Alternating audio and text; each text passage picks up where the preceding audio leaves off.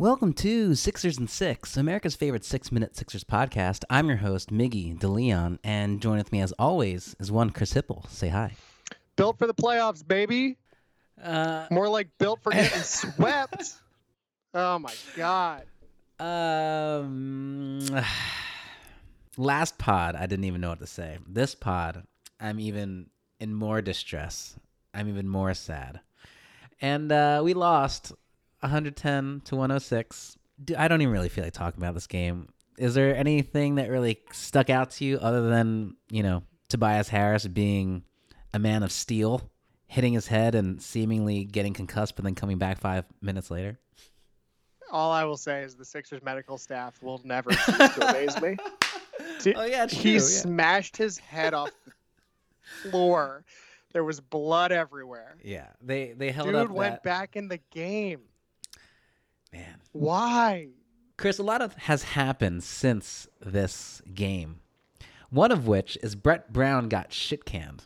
Didn't really take too long, and now there's some whispers of Ty Lue coming to the Sixers. But what do you have to say about Brett Brown? You know, rest in peace. Any good memories from him? What do you want to talk about? Uh, I have so much to say. Uh, let's keep it quick. My favorite Brett memory, some people have shared this online, after game five versus the Heat uh, two playoffs ago when we won, and he was telling JJ Redick, JJ ring the bell, and JJ turned right back around and gave the bell back to Brett. I'm going to get choked up. Brett Brown, ring the bell for your first playoff series win. And then they all doused him with water.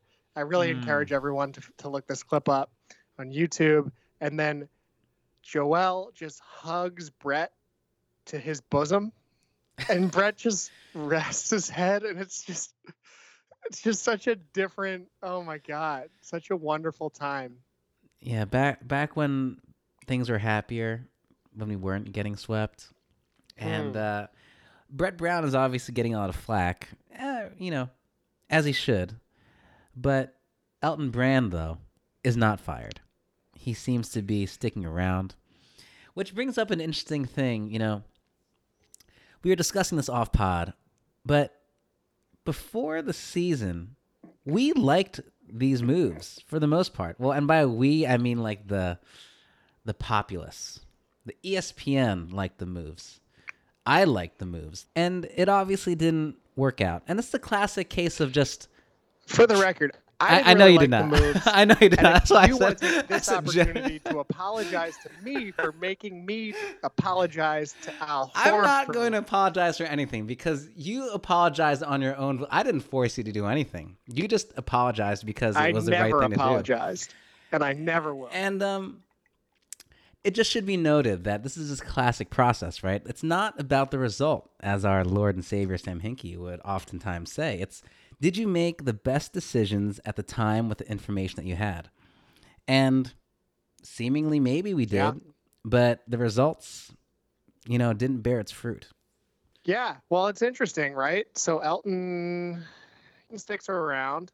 A lot of people have lost their favorite scapegoat in, in Brett Brown. So good luck with that. Uh, I don't know which. I feel like a famous coach made this comparison, and I'm going to steal it. You know, but the the GM is in charge of like buying the ingredients, right? Getting the groceries, uh huh. and the, the head coach is is really the chef and you know i don't think it would surprise anybody for me to make a cooking analogy here but if brett is trying to make a you know a chicken pot pie for example Mm. elton gave him some filet mignon and uh, you know brett was like all right man like i don't know Yeah, you know, it's tough, right? Brett Brown, throughout his entire career, has been coaching, as he eloquently put it, like a bunch of gypsies sometimes, you know? How often has he had the same starting five? How often has he had not a lot of roster turnover? And the answer is basically never. We've always given him something crazy, something new. Oh, Jay Rich, Al Horford, and Tobias Harris. It's just, Yeah. there's so many things that it, it it is frustrating to your point to to see all the national media today kind of poking fun at the moves the Sixers made when those many of those same people picked the Sixers to be in the finals, right? So Mhm. like something changed somehow. Hindsight is 2020, but initially, right, the idea was we can't keep getting destroyed when Joel leaves the floor. So let's bring in a guy who could be our backup center in Al Horford. It just turned out to be this major overcorrection, right? Like we could have brought in a, another guy to be a backup who doesn't cost 110 million dollars and maybe also isn't uh, a veteran who's already washed up. I'm curious to see how he, now that he's keeping his job, overcorrects for this year. That sounds like another conversation for another pod. Chris, we are at the Shake Milton Minute. Shake, shake, shake. And um, is this rock bottom, Chris?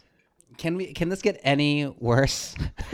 you know what's what's so interesting is if we potted after game 7 last year in the four bounces, I would have told you that was rock bottom.